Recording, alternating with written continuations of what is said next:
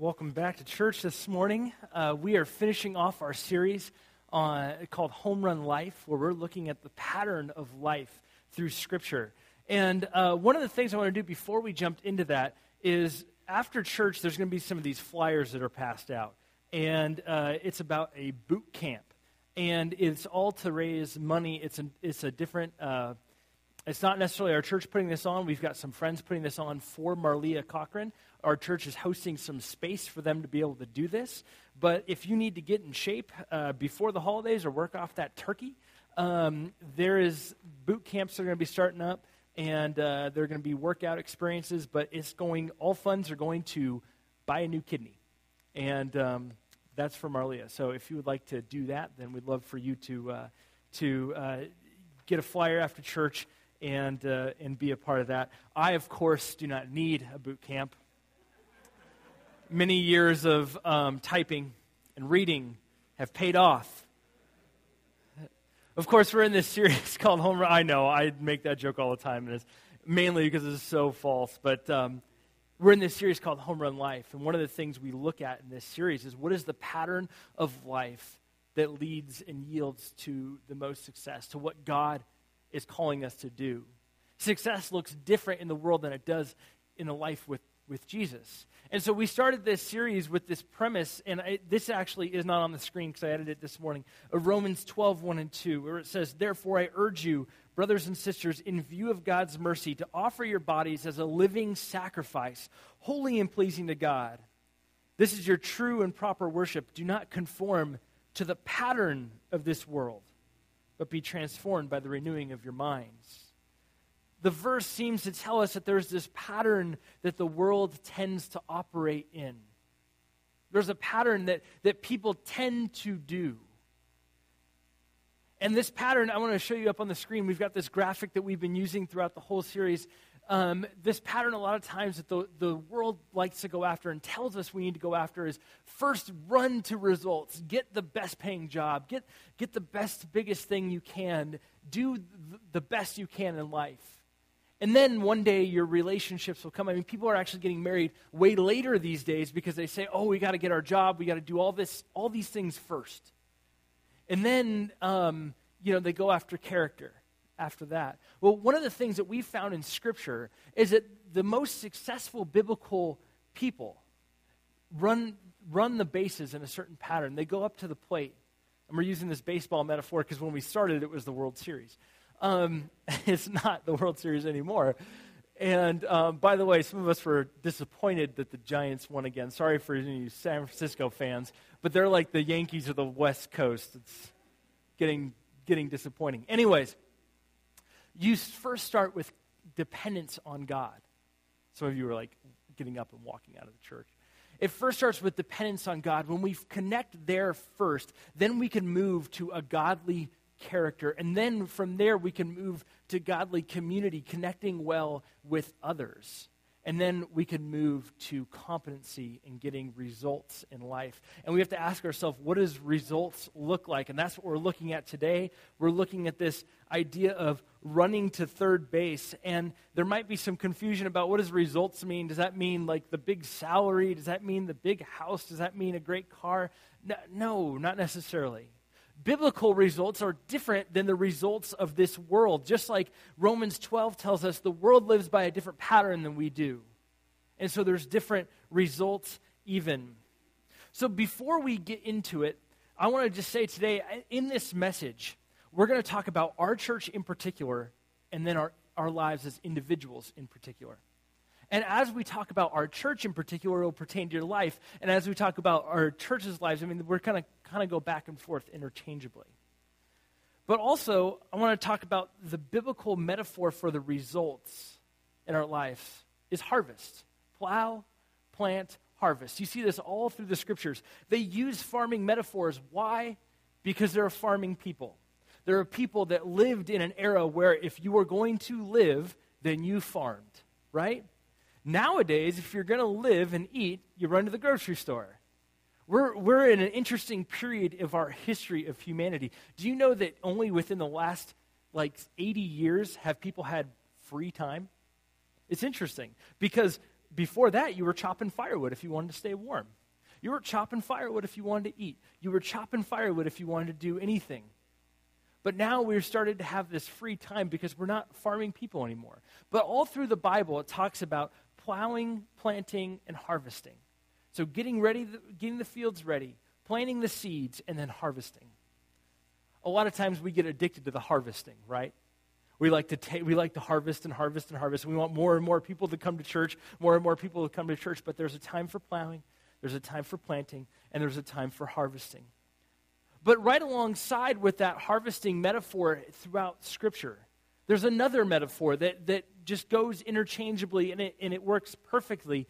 And what it talks about is fruit, the fruit of the Spirit. We've heard this before. I'm going to flip over to um, John 15, just John 15, verse 5. Jesus says this He says, I am the vine, you are the branches. If you remain in me and I in you, then you will bear much fruit. Apart from me, you could do nothing. So Christian results look like fruit, but that's not really well defined. Like what, an orange or or like a pear? Like what, is, what does that mean? For us, it means to be the kind of person, to have the kind of character that we want what God wants. That our will is aligned with God's will. And so that when God wants something, we go, oh, that's the desire of my heart. That's what fruit looks like in our lives. But in order to get there, we need to start with dependence. We need to win character battles. We need to have our relationships formed. And that yields to even greater fruit. The next verse I wanted to talk about is um, Galatians 5 22 through 23. And it simply says this But the fruit of the Spirit is love, joy, peace forbearance, kindness, goodness, faithfulness, gentleness, and self control. Against such things there is no law. Now, right before this, it says the acts of the flesh are obvious. And then it does this whole list uh, impurity, debauchery, idolatry, witchcraft, hatred, discord, jealousy, fits of rage, all this stuff. And if you kind of just want to see where you are in life, I'd recommend opening up to Galatians chapter 5, starting in verse 19, and just reading and saying, okay, where am I at in this? Take this little list and go, okay, am I over here or am I over here? These little black and white sections of the Bible are nice and easy for us, right?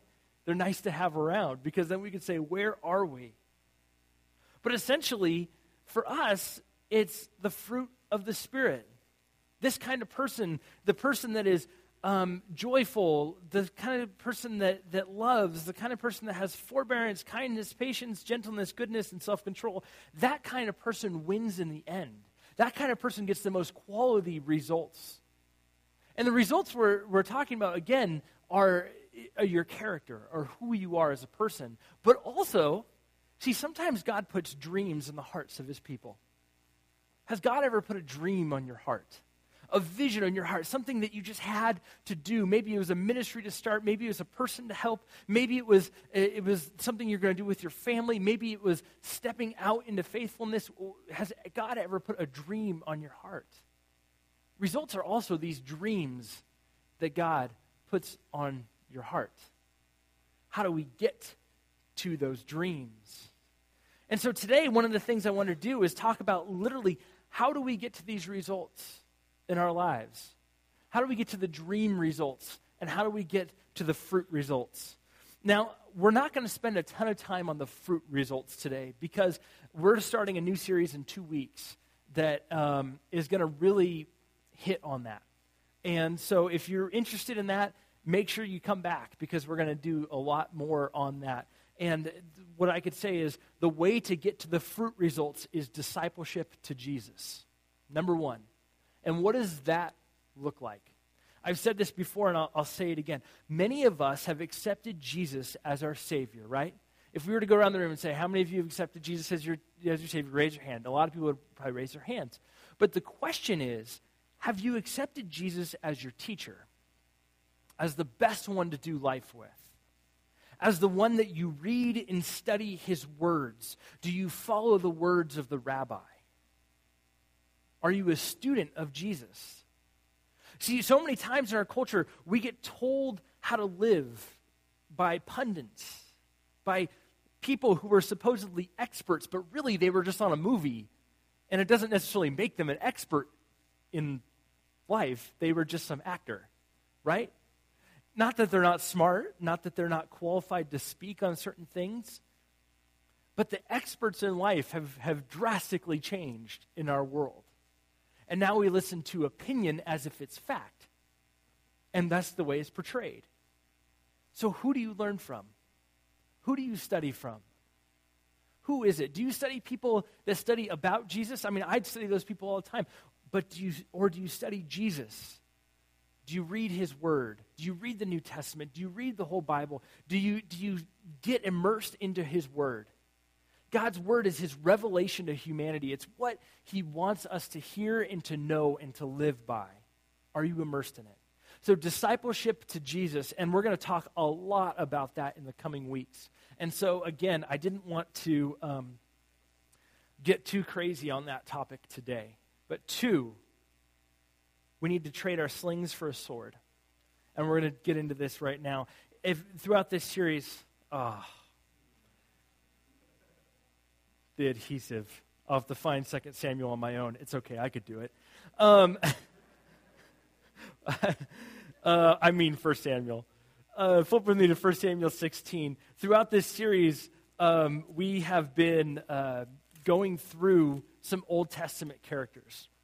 We have been looking through the life of some of the patriarchs, and one of the lives I want to look at today is, is just a segment of the life of David. So flip with me to 1 Samuel 16. And I've got to explain what was happening during the time so that once we get to 1 Samuel 16, we understand it. So, David lived about 500 years after Moses. There was a prophet in the land named Samuel, and Samuel heard from God and told the king what ought to happen. He was sort of like the, um, the covenant relationship guy. He managed the relationship with God for the whole country. That's what Samuel did. And then you got this king who was named Saul at the time, and he was sort of the authority of God. And so he had armies and, and, and he carried out the authority. That's what Saul did. But Saul was not a good king. In fact, Saul was scared and Saul was arrogant. And, and Saul ended up sinning in a big way by taking over some of Samuel's job. And, and so Saul was going to be replaced as king. And God told Samuel, I want you to go to the house of Jesse and you're going to anoint a king. And this is where we are today. 1 Samuel 16, verses 6 through uh, 13. When they arrived, Samuel saw Eliab and thought, Surely the Lord anoints, the Lord's anointed stands before the Lord. But the Lord said to Samuel, Do not consider his appearance or his height, for I have rejected him. Short people rejoice. Right? Sorry, John. You're the, like literally the tallest guy here. The Lord has rejected you. That's not true. This is sorry. Anyways. The Lord does not look at the things that people look at. And that's such an important verse, by the way. The Lord does not look at the things that people look at. Our sense of judgment is skewed, but God is the perfect judge. People look at the outward appearance, but the Lord looks at the heart. Then Jesse called Abinadab and had him pass in front of Samuel. But Samuel said, The Lord has not chosen this one either. Jesse had Shammah pass by Samuel, and Samuel said, Nor has the Lord chosen this one. Jesse had seven of his sons pass before Samuel, but Samuel said to them, The Lord has not chosen these. For he, and so he asked Jesse, Are these all the sons you have? They're still the youngest, Jesse answered. He is uh, tending the sheep. Samuel said, Send for him. We will not sit down until he arrives. So he sent for him and had him brought in. He was glowing with health and had a fine appearance and handsome features. Then the Lord said, Rise and anoint him. This is the one. So Samuel took the horn of oil and anointed him in the presence of his brothers. From that day, the Spirit of the Lord came powerfully upon David. Samuel then went off to Ramah. God puts dreams in the hearts of his people this little boy David, probably 10 to 13 years old, comes in from tending the sheep. and is anointed. Now, this is no small move. I mean, literally a horn full of oil poured over this guy's head. Go, go in your drawer today or go at home in kitchen and take olive oil and just pour it on your head. This makes a mess. I mean, they don't really do that, okay? Just for clarity. Um, this makes a mess. This is, this is a big deal. I mean, the reason why it makes a mess is to show that God's covering is over this person. This is a huge deal in his life. And, and so, you know, he's basically saying, You are the most significant person here. And what's interesting is that the, the scripture uses the word when it says, There is still the youngest. When Jesse said, There is still the youngest, in Hebrew, the word is katan. And katan means not just youngest like we would use it in English, but it means youngest and least significant. Youngest and least significant. That's what that word means. And so there was sort of this feeling when you had a lot of children that your youngest was just sort of like, oh, it's the last one. No big deal. We had eight because we knew one of them might die. You know, it's not a big deal. That's literally that's how they felt about life a lot of times. It was the least significant, the runt of the litter, but God chose him not because of his appearance, but because of his heart. God puts dreams in the hearts of his people. Imagine a 10 year old being anointed in front of all your big brothers, in front of Jesse, in front of the prophet of Israel. This was a big deal. This was huge. And so David now has this dream in his heart. He, there's already a king, and he can't be king yet. He's just anointed to be king. So he can't be king just yet. So, but it's really in the story of David and Goliath that we see a young man have an idea to step out and get results in his life. Flip with me to 1 Samuel 17. It's just the next page. And we're going to look at a couple of um, David's qualifications, a couple of his little stories here. So, David now is standing in front of the king of Israel, Saul. And he's giving kind of his qualifications to go fight this giant. And he says this 1 Samuel 17, verses um, 38 through 40 says this Then Saul dressed uh, David in his. Did I get that right? Nope, I got to read 1 Samuel, uh, 1 Samuel 17, 34 through 35. That's what I, I meant to say. So, 34 through 35. But David said to Saul, Now remember, Saul just said, You are not qualified to fight. And David said this your servant has been working in his father, with his father's sheep. When a lion or bear came and carried off the sheep from the flock, I went after it, struck it, and rescued the sheep from its mouth. When it turned on me, I seized it by its hair, struck it, and killed it. What were you doing at 10 years old, right? Probably playing video games or something. Atari. David was killing lions and bears. Okay? We have some catch up to do. So David now is, is giving his qualifications. He said, Listen, I've killed these animals, these strong animals, with my bare hands. And so Saul relents and Saul says, Okay, I'll, I'll let you go about this. But then it, he, this is what happens in verse 38. Then Saul dressed David in his own tunic. He put a coat of armor on him and a bronze helmet on his head. David fastened on his sword over the tunic and tried walking around because he was not used to them. I cannot go in these, he said to Saul because I am not used to them. So he took them off. Then he took his staff in his hand. He chose five smooth stones from his stream and put them in a pouch of a shepherd's bag. And with a sling in his hand, he approached the Philistine. Now, this is a Philistine giant who's been taunting Israel for days basically saying, send out your best guy. We'll see whose God is greater. Because this wasn't just a battle between two guys. The way they understood it was a battle between two religious systems the God of, of the Hebrews versus the God of the Philistines. Who was going to be more dominant? And it would be played out on this field on earth. And so David said, I'll take this guy on. And he's a young guy, he's a little boy that goes to fight the Philistine. He goes to fight this battle. What I think is wise is what he knew when not to make change. Sometimes in our lives, sometimes in the church, we want to make change. We want to go, go, go. But sometimes there's times not to make that in our lives. And I think for David, what I've learned through him is if it feels completely awkward and wrong, don't do it.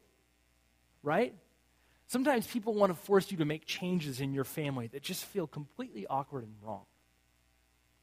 The sword's too big, the breastplate doesn't fit, the helmet covers your face. I can't fight a giant in this. I can't do my best work here. If it feels completely awkward and wrong, don't do it. And that's what David did. He said, I can't fight in this. I'm going to step up, I'm going to step back a notch, and I'm just going to simply take my sling and my staff. So, just as important as making change to get the results that God is calling you to, to, to achieve the dreams that God has placed in your heart, as important as that is to make change, because it is important, it's also important to know when not to make change, when to continue to go down the same road you've been going down, because that is the right road. Sometimes it's your family, sometimes it's a career decision, sometimes it's a life decision. And the best way to go about that is to pray about it and talk with other men and women whose hearts are surrendered to God. Because they will be the word of the Lord in your life. So know when to make change and know when not to make change.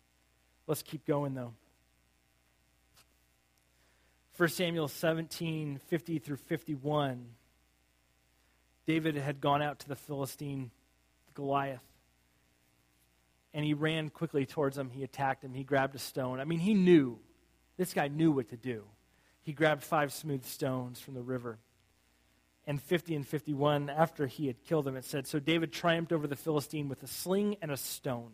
Without a sword in his hand, he struck down the Philistine and killed him. David ran and stood over him. He took hold of the Philistine's sword, drew it from its sheath. After he had killed him, he cut off his head with the sword. Now, this is very common back in these days, and I also want to. I on Facebook a couple weeks ago, I have a friend who's an atheist and said, "Oh, if we think ISIS is violent, you should read the Old Testament."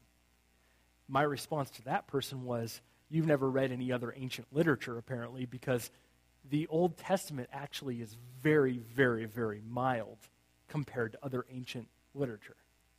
Um, so when you read this, it sort of seems pretty violent, but you have to understand this is the Bronze Age and the norm, and we can't take our 21st century uh, judgments and place it on the Scriptures. We have to look at it from 21st or from Bronze Age lenses. Does that make sense? Okay. So David laid down his sling and picked up a sword. There's no other mention. I mean, David fought gallantly in many battles. In fact, David is the one who's credited with bringing the southern kingdom of Judah together with the northern kingdom of Israel and creating the most glorious empire in Israel's history. David is the one who made the plans for the temple of the Lord. David is the one who united and fended off the enemies. David is the one who restored the worship of the Lord. David is the one who brought the ark back. David was the man. David got results that nobody could have ever dreamed of getting. But first, he had to exchange his boyhood sling for a sword. He had to make a change, he had to shift a little bit. See, we need to win battles in our life if we're going to get results. Sometimes they're character battles, maybe battles of anger. We've got to win those battles and pick up another tool in order to get results in our lives. Maybe it's a lust battle. You've got to win that battle before you get results in your life. Maybe it's a self control battle. See, victory needs to be won, but that means that you need to fight for it. So many times in our life, we have this laissez faire attitude towards our spiritual lives. That, oh, we'll just be better people one day, or, oh, we're just going to be nicer one day. But that's not true. If you're not working for it, then you probably won't get it. Grace is not opposed to effort, it's opposed to earning. Does that make sense? Grace is not opposed to effort. The scriptures say, work out your salvation with fear and trembling. It is okay to work for the results that you want in your spiritual life. Grace is opposed to earning. We cannot earn salvation, but we can make an effort in our salvation. See, victory needs to be won, and we need to fight for it. Before Jesus could ever be effective in his ministry, he had to overcome the devil's temptation in the desert. He had to fight for it. Before he could powerfully cure diseases, before he could cast out demons, he had to beat the devil on his own playing field first. It's okay to fight for the good things in our lives. We cannot take this laissez faire attitude of, oh, well, whatever happens, happens. Carpe diem. Great idea but it's not reality. See, before David could lead effectively in the military campaigns that he won, he had to defeat Israel's greatest enemy. But how did he do it? He changed. He had to change. He had to pick up that sword. Sure, he beat Goliath that one time with the sling, but imagine all of Israel's armies with slings. It just wouldn't have worked going against people with swords. They had to pick up a new weapon, he had to pick up a new idea. So I want to talk about change for a second because I think it's really important. I think it's, this is generally true. I think I think. So this might not be generally true, but I think it's true.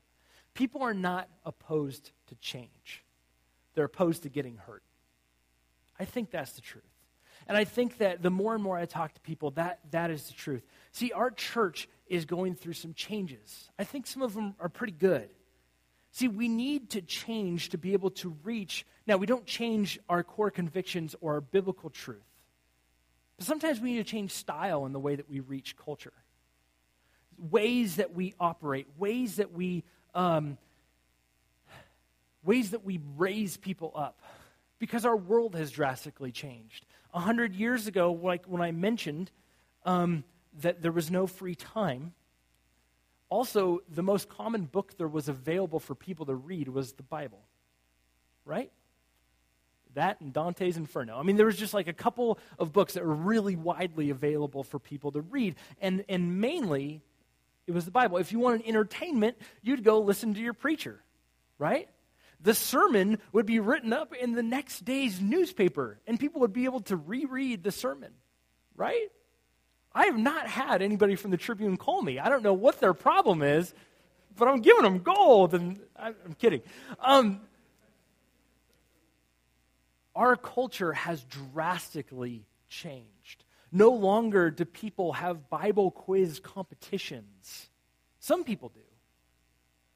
But where biblical knowledge used to be the complete norm, now the complete norm is biblical illiteracy. We cannot continue to go after the same crowd of folks with the same old sling. We've got to pick up a sword. Does that make sense? If we want to see results, if we want to see the dreams that God has, has given within us, We've got to change. And maybe this is true in your family. Maybe this is true at your workplace. Maybe it's a mindset. Maybe it's knowledge you need to gain. Maybe it's something you should just, um, something sinful that you need to drop. But in order to accomplish God sized dreams, we've got to be careful not to use the tools of humanity. Sometimes we master um, a skill set and we get to a different level of success. But what happens when God is inviting you to something even new? Newer, you have to pick up your sword. This is, uh, like I said, a lesson that we're learning as a church right now. We're in the middle of picking up our sword. As a leader, God has called me and our board to look at the long term health and viability of our church. And so we look at a number of different things. And you should do this too with your family, by the way. We look at financial viability of our church, which we're doing okay, which is, praise God, that's amazing.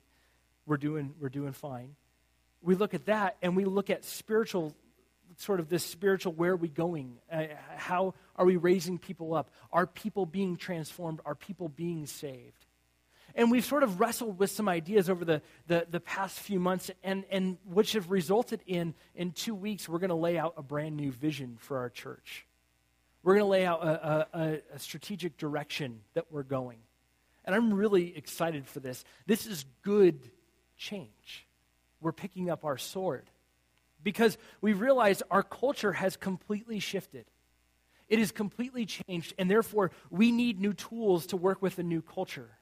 We want to see more people coming to know Jesus, but it doesn't just happen the way it used to. Many of you remember when Dr. Phil was here a couple weeks ago. Um, he, he said, you know, Billy Graham used to be able to say, the Bible says, and it had so much authority that people would just run and fled the altars and accept Jesus right there on the spot. We are no longer living in those days. Those days were gone 10 years ago. And so we need to change. I think it starts with prayer. It absolutely starts with prayer. It starts with each one of us saying, God, what can I do? Lord, how can you use me in this church? How can you use me in this world? What can we see come out of what, what you're doing? What are the dreams that you have for this world? What are they? We're going to go over what I think some of those dreams are, because that was a big focus of our time in the board is what does God want through the scriptures? So I think each of us needs to begin praying for somebody new to come. I think this is really important. I think one of us, I think God wants to lay in our hearts one person that we can invest into. Not 500 people. I'm not challenging you to go reach your entire family or go reach your entire work. I'm challenging you to reach one. I think God really wants us to, to reach one and to begin to engage them with the love of Jesus in a powerful way. And eventually that might result in, hey, would you like to come to church with me? Eventually that might result in that. I know it's scary, but if we're going to move forward, we've got to lay down our old tools. Like I said, in two weeks, um, we're going to lay out a brand new vision. And I would love for all of you to make it a point to write it in your calendars to be here because I'm, I'm excited about this, and I think it's going to really drastically um, give us a great course for the next uh, couple of years. I'm really looking forward to that. We need, our worship has been fantastic. And one of the things I've noticed about our worship, and this is the, my task to, to John, is that I want our congregation singing louder than the band. Because that is worship like the throne room of heaven. In the throne room of heaven, there's no band that has to lead it. Could you imagine if we all just walked in here and started singing? How great would that be if John's, uh, John's job was able to be dissolved, right, John? I'm kidding. Um, John's like, wait a second. Um, but if we all, I mean, it just sort of seems weird. What if we all just came here and started singing? That's what the throne room of heaven is like, and that's what we want to see. We want to see people singing louder than the band. We need revamped teams. Um, bless their heart, Orpha has been our only greeter for a long time. We need people to step up and say, hey, I want to be a greeter. I want to come in and I want to welcome people. We need people who want to step into saying, hey, you know what? I think I could teach the Bible. And in fact, you know what? I think I could wear this silly little thing and come up there and preach. You know, that might sound crazy to you, but remember, I started here as the skate park guy. This church has a habit of raising people up. And that's what we need to do. With, if in order to get results in our church and in your life, you have got to step out of your, of your comfort zone. Desiree, my wife, was born here as a children's director. Aniko came to start help with a couple of people, um, uh, community service kids who just part time, maybe a couple hours a week, and now she's our office manager. Gabby started coming a, a, couple years ago, and then all of a sudden we said, "Hey, we'd like you to apply, uh, or like you to have this youth pastor position." Now she's our youth pastor. I started here as a skate park guy. I think God wants to raise people up, and and so that's a change. And we want to see some of you, like maybe God has uh, placed this thing on your heart where you're like, man, I just need to step out and do something. Come and talk to one of us. There's plenty to do. We need people to follow up with new visitors, make phone calls. We need people praying for this church, praying for me, praying for our teams. We need people praying. I mean, it might seem like little things, but one of the things that we need to do if our church is going to survive for another hundred years is to build an ethic that our church simply hears from God and does what he says. That we have great communication with the Lord. Some people think that that communication is all stopped, but we don't believe that at all. We think that God simply wants to speak. You know, people sometimes treat church as a place to come to learn how to die, but what we want to do is train you how to live. And that's what we want to do. So, in order to do all this, changes need to be made. We need to drop our sling and pick up a sword in order to get the results that God is calling us to. We need to drop some of the old stuff, even with your own personal lives. If this church is going to be the kind of church that impacts this community for hundreds of years to come, then that's directly affected by the rate at which some of us are willing to stand up and say, Here I am, Lord, send me. Here I am, send me. I got this to meet with um, one, a worldwide expert in Islam this week. He's a Christian man, but he was trained at the same places where the uh, underwear bomber and the shoe bomber and one of Osama bin Laden's mentors was trained in, in Yemen. And I got to talk with him and ask him questions about Islam because I'm very interested in all that they think and believe. And we were, we were talking, and one of the stories he told me was that in Jakarta, where he, his church is, um, there was uh, some time of persecution, and they even went after some Muslims. And the church came around, and they, they fed Muslims, and they clothed them, and they did all kinds of amazing things to reach out to these people, even though they weren't Christians. And then what happened was when persecution squads came to take the pastors of these churches and to kill them, the Muslims are the ones that stood up in the street and blocked them off. What kind of change would that look like for us to reach a community that didn't think anything like us, that didn't believe anything like us, that didn't even come here? What would it look like to love them? And then it might look like a little bit more or Acts chapter 2, where it says that the entire community spoke well of the church, that they wanted the church there. So, one, we need to drop the sling and pick up a sword. I just think that's crucial. Two, if we're going to see results in your personal life and even in the church, and again, remember, I'm talking personal life and the church, for what God has called you to, for the, to get the fruit off the tree, if we want to see results, We've got to bring our talents to the table. God has created each one of you with special talents. God has given you a gift that no one else can do, but God has given it to you. And I wanted to read you this quote by the famous mystic Teresa of Avila. She said, Christ has no body on this earth now but yours. No hands but yours, no feet but yours, Yours are the eyes through which his compassion will look on the world. Yours are the feet in which he will go about doing things, good things. Yours are the hands which he will use to bless others. You are here for a reason. There's no mistake about it. You are the body of Christ on earth today, and Jesus ought to be revealed in each one of you. So, if we're going to be the kind of church that gets the results that, that, that rises to the occasion and says, okay, God, this is the dream that you have for us, then we've got to bring our talents to the table. And what does that look like? What is your talent? I mean, even think about for your family. If you have dreams for your family, you've got to bring those talents to the table. You do at work, right? You bring your talent to the table all day at work. Why not with your family? Why not at church? We need to bring our talent to the table.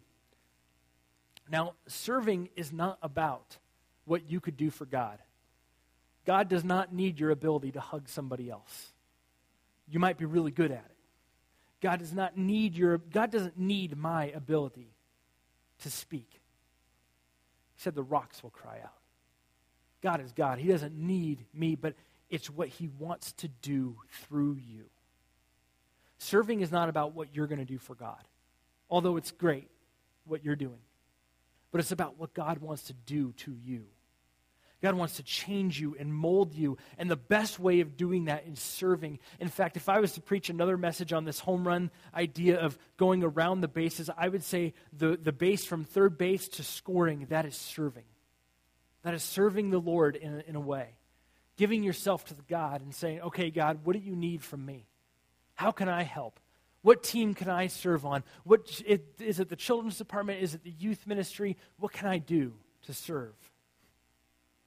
In serving the local church, God will grow you up. What I love about this church is his willingness to grow people up, like I said before. Like Desiree was the children's, uh, Desiree was born here, now she's the children's director. Gabby, now the youth pastor. I'm the stinking skate park guy. I mean, I can't believe it. But God likes to grow people up. And I love to think that maybe the next pastor of this church is sitting here right now. How amazing would that be? That God grows people up in that way. Not that I'm not going anywhere, unless some of you like kick me out. I mean, but I love to think that because that's what God does. Maybe the next pastor of this church isn't off studying at some seminary, but is sitting here right now. God wants to raise people up for big things. God has developed dreams within you because they're His dreams, and He wants to see them fulfilled. And if you don't do it, He'll use somebody else to do it. God has developed these dreams within you. He's developed dreams within churches. So we have to bring our talent to the table. Getting results in life is, is um, about doing what God wants us to do. By the way, this is why we need spiritual formation. This is why we need discipleship, because we need to hear from God and do what He says. This is the best way to understand those dreams. And then as we move forward, excuse me, we can't let our failure be final.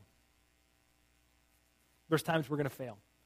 King David, we're going to look a little bit more. I, I resisted from going all through his life because next year I'm going to do a little series. I've already got it all planned out, and David's a big part of it. But um, David had this time in his life. Before he was anointed, the time he became king, there was a 20 year gap there. What did he do in that time? Well, first he started working with Saul and he played him some music on the harp to soothe him. And then he went out and, and, and he was one of his Mishmatha warriors, which in Hebrew is this, this, the lead of the warriors.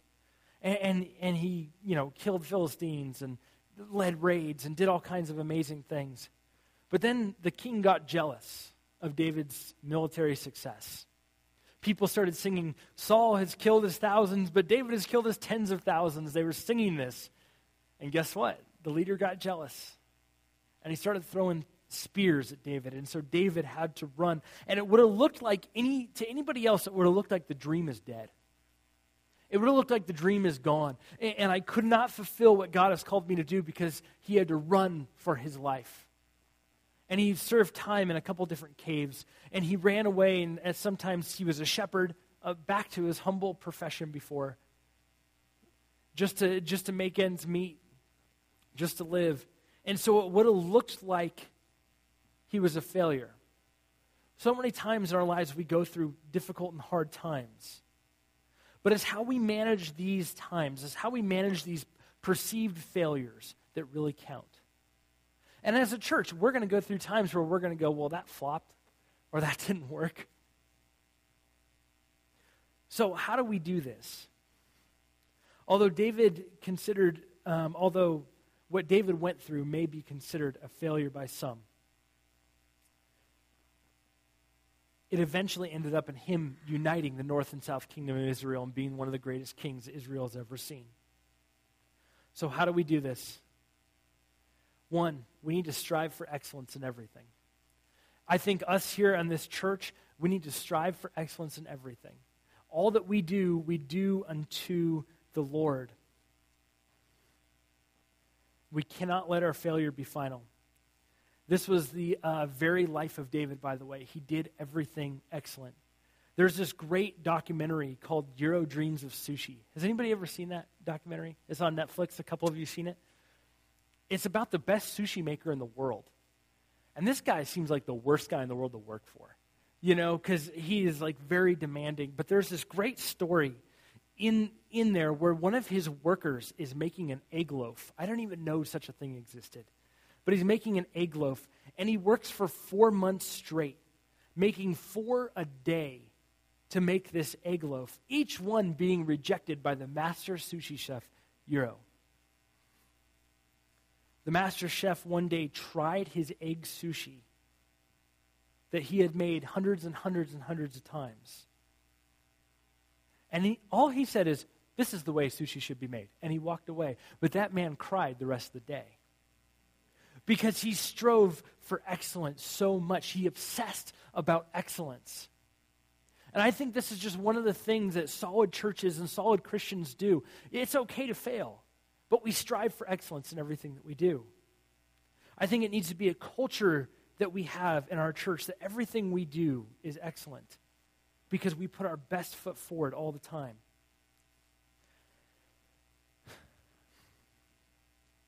I want to, one of the things I do want to end with, though, is this. Just a side note. At the end of the day, don't give all of your excellence away at your work. Don't even give your best to the church if you have nothing left.